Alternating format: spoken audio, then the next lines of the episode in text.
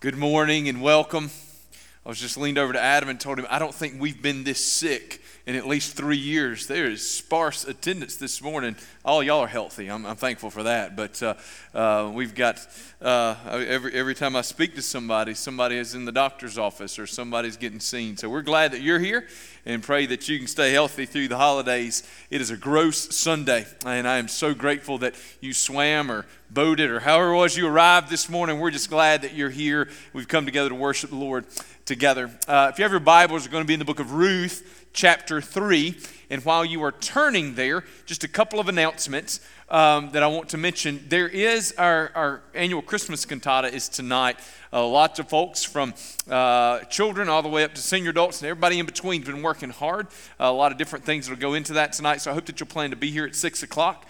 And also, next Sunday is Christmas Eve. And as a result, things are going to be a little bit different. Traditionally, we've done a separate Christmas Eve service, but next week, because Christmas, Christmas Eve is on a Sunday, we're not doing a separate service. We're going to incorporate all that into our two regular morning services. So, parents, you're the ones that need to hear this. You're going to see the emails that are going to come out. We don't have any childcare next Sunday morning. Come, all right? We know that your kids are going to make a racket. We're perfectly fine with that. We're, we're hoping they will. The service is going to be very child and family friendly. So, um, and at the end of the service, like we generally do with our traditional Christmas Eve service, I'll have all the kids come up. We'll have them on the stage. We'll read the Christmas story together and have a good time. So please, please come. Don't worry, I'm not going to preach a 30 minute sermon next week and, and make your kids suffer through that. And we are going to handle Ruth 3 this morning, which is the part with all the weird things about Ruth laying down at Boaz's feet in the middle of the night. So you won't have to answer those questions for your third grader next week, okay? So Merry Christmas, you're welcome. Uh, but uh, please, please come. It's going to be a wonderful Sunday. I'm so excited about all the things that the Lord will do through that next week. All right, Ruth chapter 3. Ruth chapter 3 is an odd passage of Scripture, and we're going to wrestle with this question What do we do when we get an unexpected answer to our prayers? In Ruth 3, we see something that looks a little bit like you ever call somebody and the wrong person answers, you know, and you, you look down and you go, Well, I was trying to reach, I was trying to reach John. Well, this is not John, this is Sally. And you say, No, no, this is not who I was calling. Well, did I call, you know, 555 5523? Well, yes, you did. Well, where's John? Well, John's not here. I'm Sally, and I'm taking his messages. To some degree, Ruth 3 is this passage of scripture where they dialed up one phone number and they got a different answer. And it's a lot like all of us have experienced at some point in our life where we prayed to the Lord and he answered us, but we didn't get the answer that we anticipated. And so this morning, we're going to wrestle through that just a little bit together. So if you have your Bibles, Ruth chapter 3, we're going to read just verses 1 through 5. I'm going to ask you to stand with me in honor of God's word. Hear now, for this is the word of the Lord. Then Naomi, her mother in law, said to her, My daughter, should I not seek rest for you, that it may be well with you? Is not Boaz our relative with whose young women you were?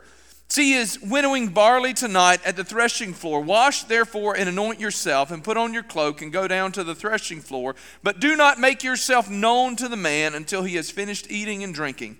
But when he lies down, observe the place where he lies, then go and uncover his feet and lie down, and he will tell you what to do. And she replied, All that you say, I will do. Let's pray together. Father God, I pray that you would give us insight and understanding Help us, Father God, to obey you when the answers to our prayers are not what we expect. Help us to trust you and to believe.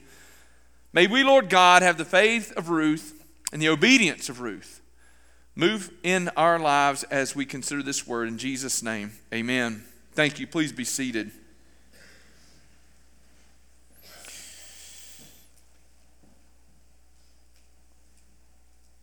I don't know if you've ever prayed and got a different answer. I, I know I have. There, there have been times in my life when I, I prayed and God sent me an answer, but it wasn't the answer I wanted. As a matter of fact, I can even reflect upon a story about that just this week. I was sitting with, um, uh, drinking a cup of coffee in a coffee shop. Guy leans over and says, Hey, would you mind telling me your story about how it is that you knew that God called you to ministry?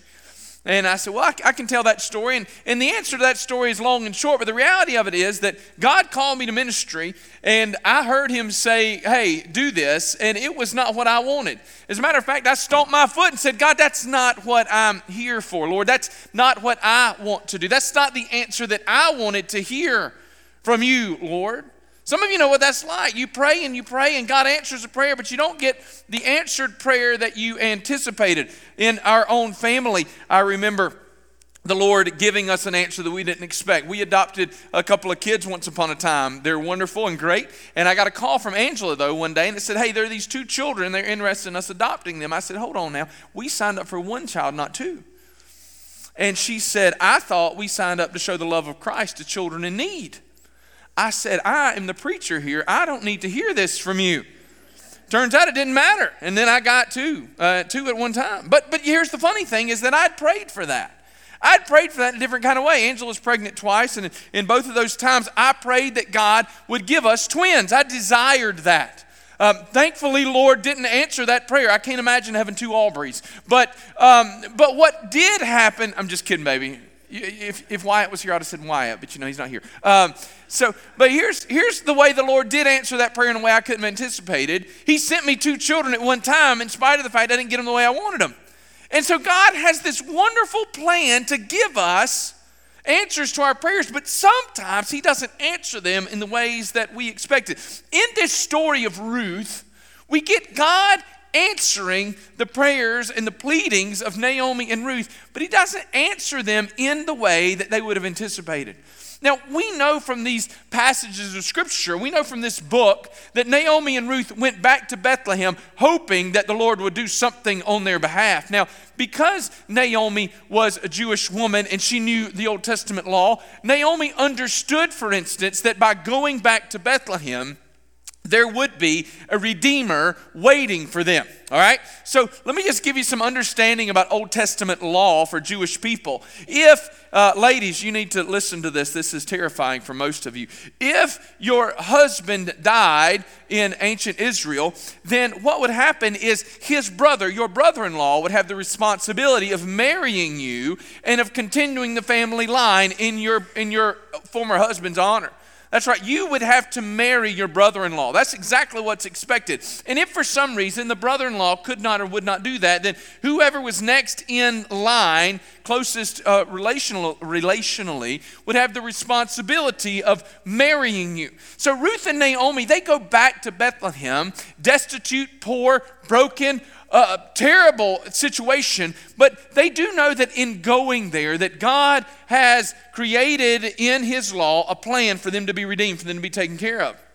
Now, what they could not have expected, what they did not expect at least, is that God's plan would run through Boaz. And the reason that we know that that was not a part of their expectation is because in the situation we have, we have, we have uh, Ruth not knowing who Boaz was. We have Naomi not expecting this situation. Matter of fact, what happens is Ruth comes back from being in the field, as we saw last week, and she says, I met this guy Boaz.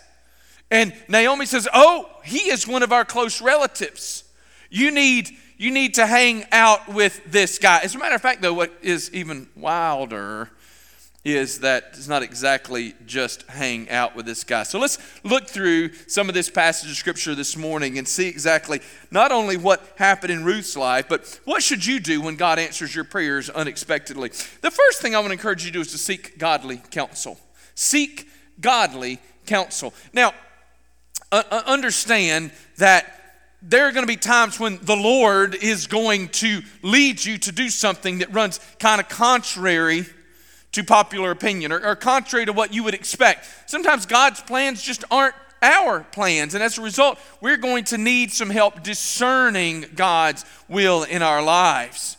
Listen to me. You don't have the market cornered on God's will. You don't have the market cornered on God's will. You need the input, the advice, the counsel of other godly people. Now, when I said godly people, notice I said godly people.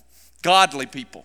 You, you don't you don't just need Facebook advice. You don't just need the, the lunch table gossip advice. You need the counsel of godly people. Now, we're going to see this in a larger context, but there's certainly something to be said about relationships right here, isn't there?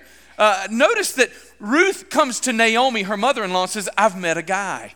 I've met a guy. And in that situation, she is interested in the input of her mother in law. If you're here today and you're a single person and you've got relationship interests somewhere, let me encourage you to seek godly advice.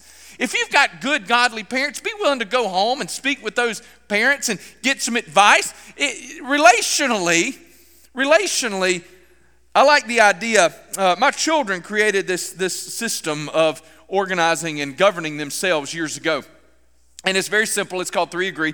And uh, they created this. If we had tried to, inf- y'all know this as parents, if we had tried to enforce this, it would have failed. But they created It's very simple. And the, and the way the rule works is this if three of them agree about anything, there's four of them. If three of them agree about anything, whatever the thing is they agree about, the fourth one is compelled to do the thing that the other three agree about.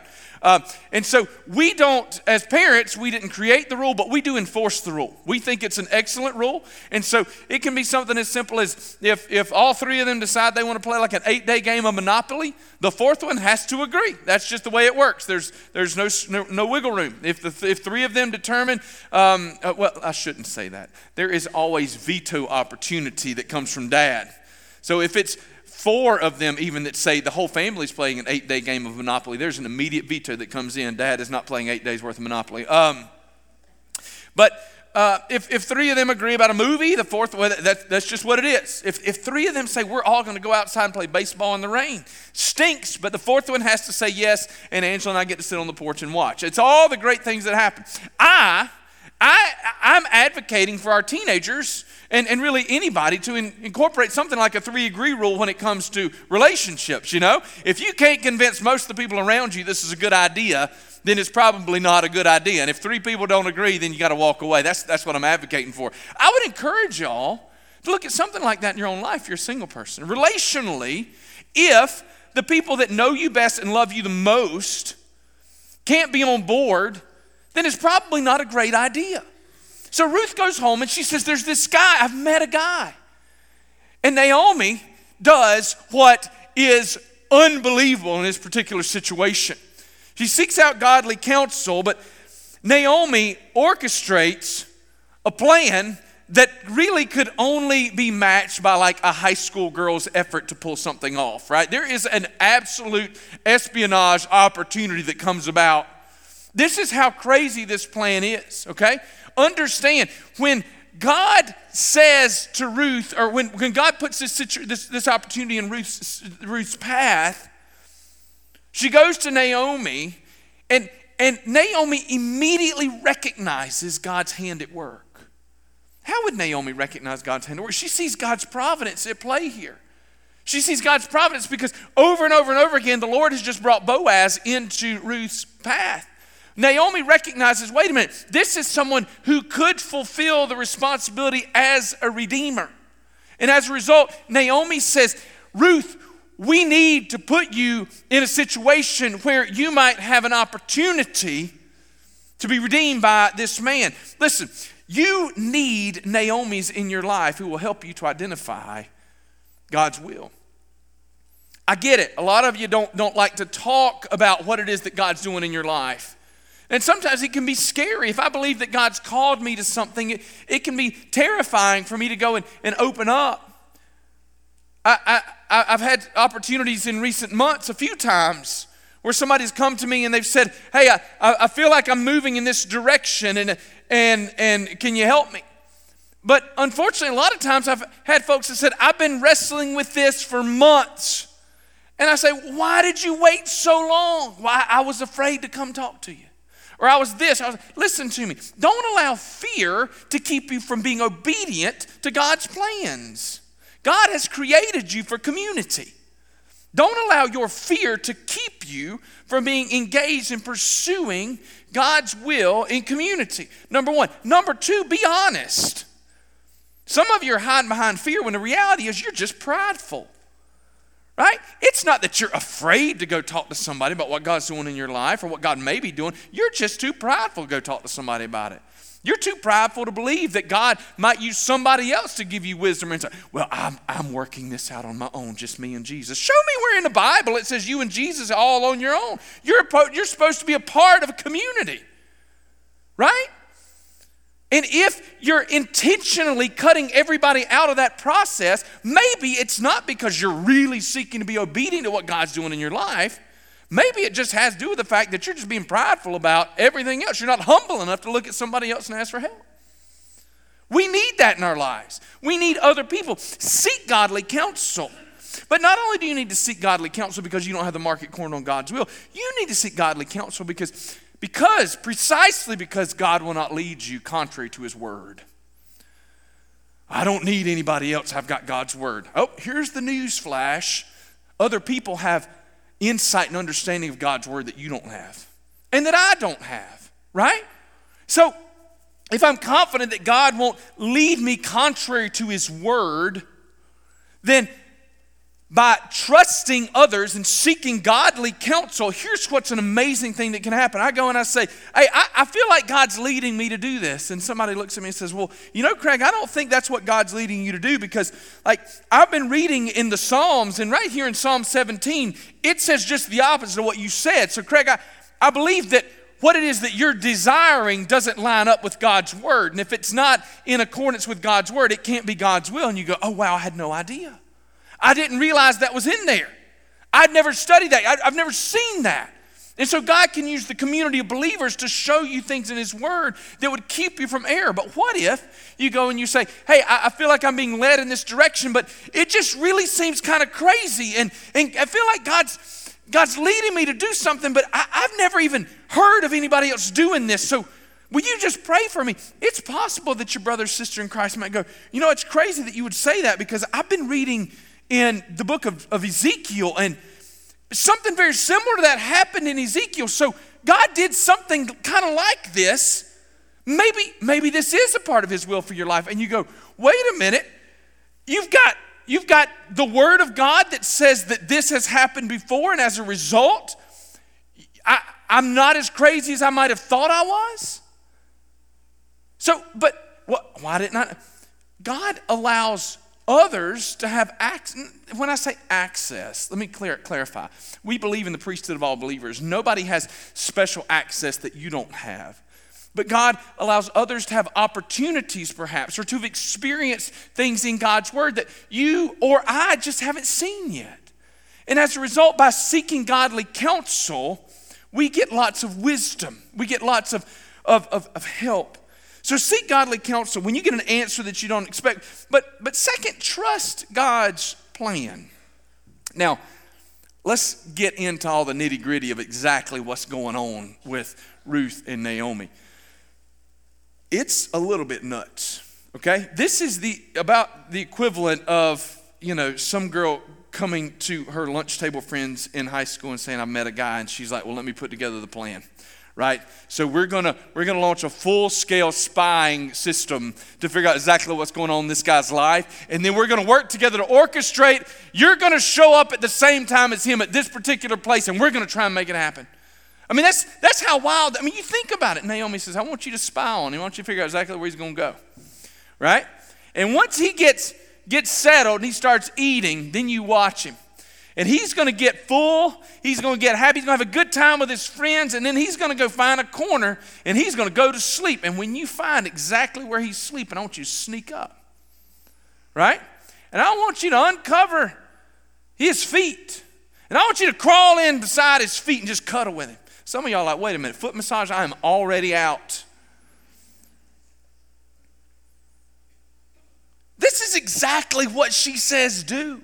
Y'all, let me tell you, if one of my children comes to me and says, uh, Dad, I've, I've, got an interest in this person, and somebody said I ought to go find them in the middle of the night and climb in bed with them and lay beside their feet, y'all, here's what I know. I know that was not at all in the plan for them. You understand? Just real quick, boom, everything just finished. I knew. Dad, do you think it's God's will for me to sneak up and, uh, behind them in the night? No, it is not. It is not. And yet, that was exactly what God had Ruth do. It's crazy, right? It seems nuts. Why? Why should, why should we trust God's plan when it seems so wild?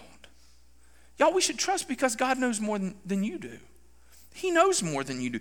Even when his plan does not make perfect sense, he knows more than you do.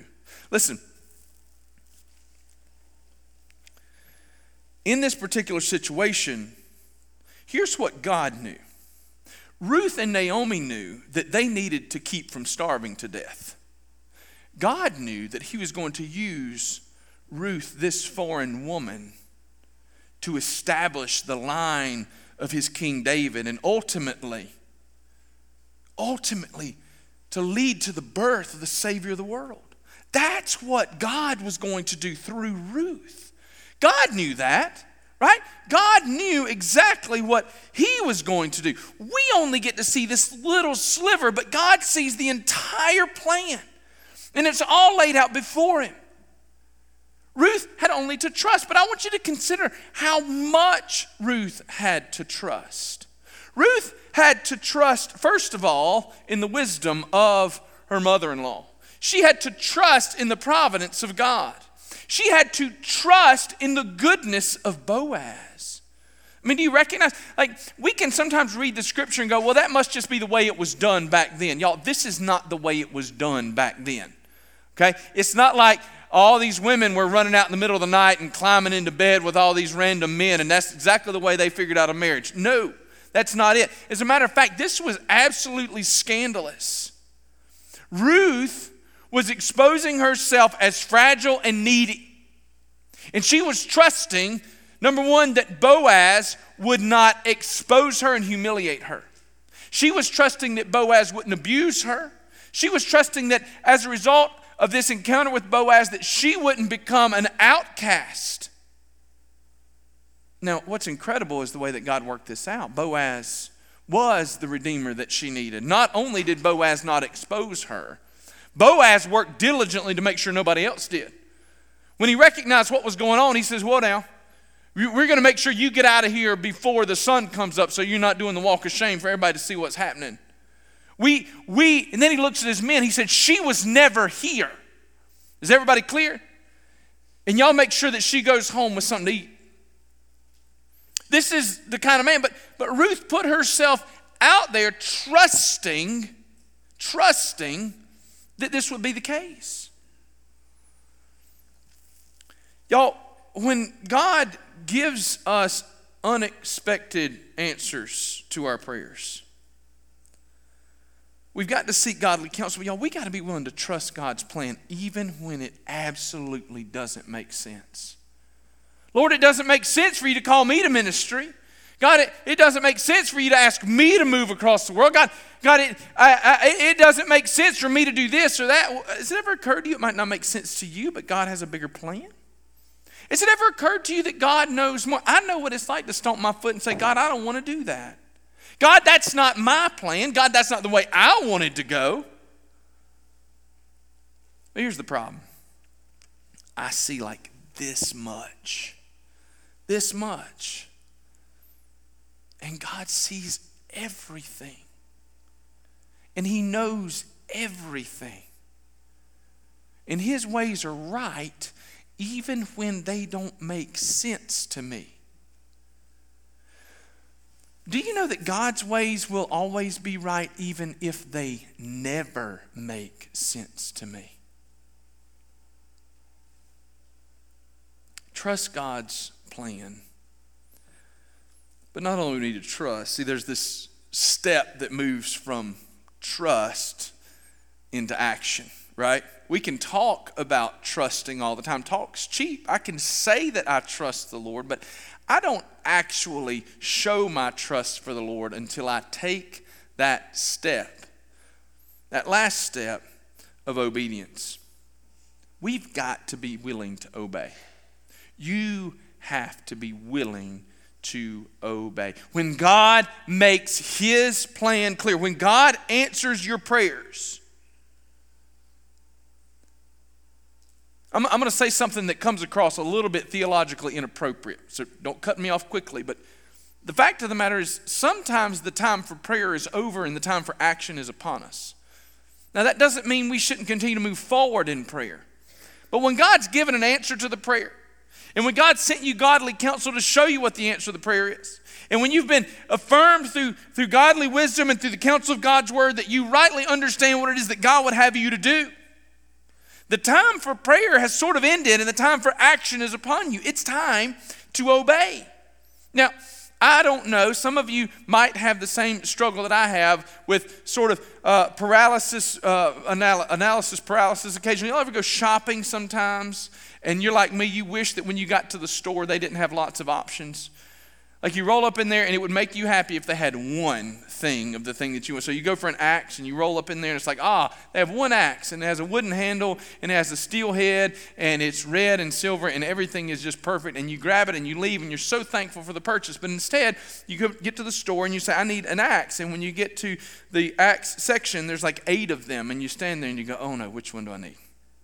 None of y'all, this doesn't happen to y'all, it does to me. Some of y'all just buy them all. Um, but uh, um, I'm looking at you, Ricky. Uh, but, uh, you know, so which one do I need? And so then, then Craig, I, I, I mean, this is awful. I wish it wasn't true. I'm sitting there, I'm looking, I'm like, all right, well, let's, let's weigh our options. That's a felling axe. Well, this one's a splitting axe. Well, that one, that one's hard and steel. That one's, that one's American made. That one's, you know, do I need, do I need a, a fiberglass handle? Do I want a wooden handle? What, what am I about? There's a few of y'all that are action people, and you're like, man, that's nuts. I've never had that problem. I'm so jealous of y'all right now. But for me, I get there and then I struggle. Y'all, when the Lord has answered our prayers and He's given us the direction, the time for struggling is past and the time for action is upon us. Look, when God sends you an answer, stop looking for a better offer. When God sends you an answer, stop looking for a better offer.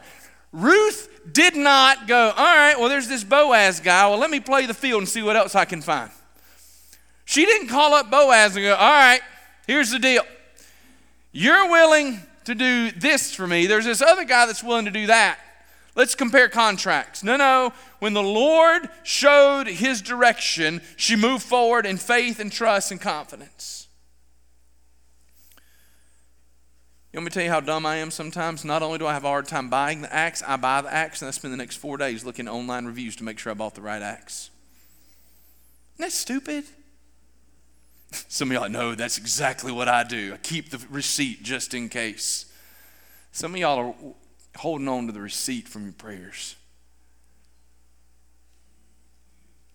God's already told you where to go and what to do. But you're looking around to see if there's a better offer. Well, Lord, I heard what you said, but God, there might be something else out there.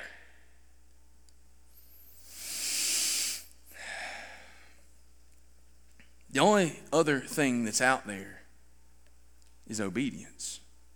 That, that's the other thing. And y'all, when you refuse to obey, that's called disobedience. Do you understand? Some of you, in your efforts to seek out that better opportunity, you've lied to yourself. You're saying, I'm just still trying to figure out what it is that the Lord have me to do. No, you're not. No, you're not. You already know what God would have you to do. You're trying to figure out if there's another way. I have two boys and I have two girls. And uh, the girls are pretty and awesome, the boys are aggravating. They're all different though. Like like they are. And my girls are in here this morning. They're going to be mad at me because that's what girls do. They get mad and they stay mad forever. Um, the boys, they, they, they get mad and stay mad for 10 minutes. Um, that's just kind of the way it works. Um, but for girls, they're great because if you say go do something, they either go do it or they don't go do it. But it's not like they get on their way to do it and then they forget to do it. You know, they, they may just not do it, but they don't get distracted half the way there. It's not like they got to their room to clean it up and when they got there, they got distracted, you know, wrestling or, or throwing something or, or, or playing a game. Like they just didn't do it or they did do it. But boys are completely different, right? It's like, I need you to move like 27 steps and do these three things, and somewhere in like step 13, they've completely gotten off course. There's a ball and a sock, and they use that ball and that sock to turn into some game that just carried them away for an hour and a half. And you go and you're like, hey, is your room? Oh my goodness, how did it get worse? I forgot. How in the world did you forget? Like your room, you, it's not possible, but they do. They just get so easily distracted. Some of y'all haven't gotten distracted from obeying God's word.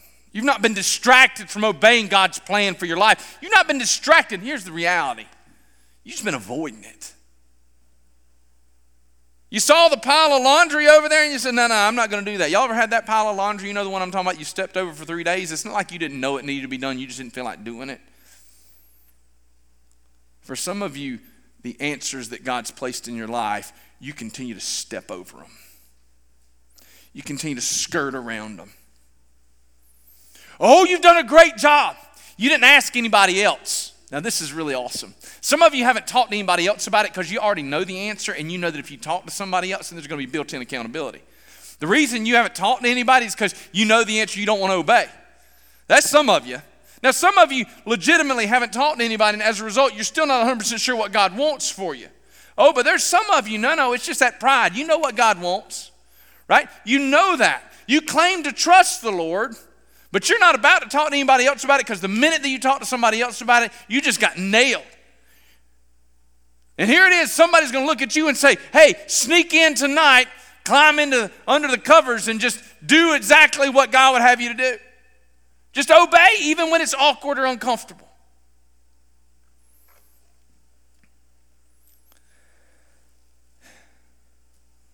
What are you waiting for? That's really the conclusion this morning. I know we run way up and then just kind of fall off at the end. But that's the, that's, that's the question. What are you waiting for? The story of Ruth is this beautiful picture of God's providence, of God's sustenance. It's, it's a picture of God providing salvation for the world with a plan that begins before the Davidic line. But it's also a picture of a woman who acted and acted and acted and acted, of a woman who obeyed immediately, of a woman who didn't hesitate. She went with Naomi, of a woman who didn't hesitate to get to work with the, the, the job that God put in front of her when she got there and she got busy feeding her family. A woman who, when she sought out that godly counsel and was made aware of what it was that God desired of her, did not wait. Boom, she jumped on it. She obeyed immediately. What are you waiting for? I know God sometimes, sometimes answers our prayers unexpectedly. And in those moments, we can be tempted to assume that because it wasn't what I expected because it wasn't what I wanted, that we just got the wrong number. But the reality is sometimes God answers unexpectedly, not because we got the wrong number, but because we just have the wrong understanding and the wrong faith and the wrong obedience. We've chosen to obey our own passions, our own desires, rather than to obey God's clear commands.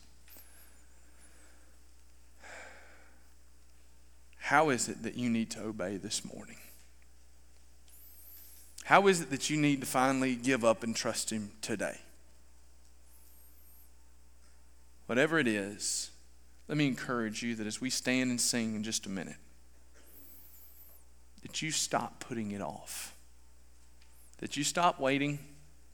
You stop making excuses. That today becomes the day that you obey the Lord fully. if he knows as much as we say he does, if he's as powerful as we believe that he is, and if he loves you enough to send his own son to die for your sin, what do you have to fear? Nothing. Will you trust him today and will you obey? Stand with me as I pray for you. Father God, I love you and thank you for this day. Thank you for this word. And I thank you not only for the example of Ruth, but Father God, we thank you for your providence, your provision, Father God, for your wisdom. Lord God, when Ruth was just looking for a way out of her situation, Father, you saw so much more. Not only salvation for Ruth in her circumstances, but eternal salvation for the souls of men, women, boy and boys and girls for all of eternity. Because it is through Ruth, Lord God, that you would establish your Messiah, Jesus, who we celebrate this Christmas. Father, give us the courage to trust you. In Jesus' name, amen. Y'all come as we sing.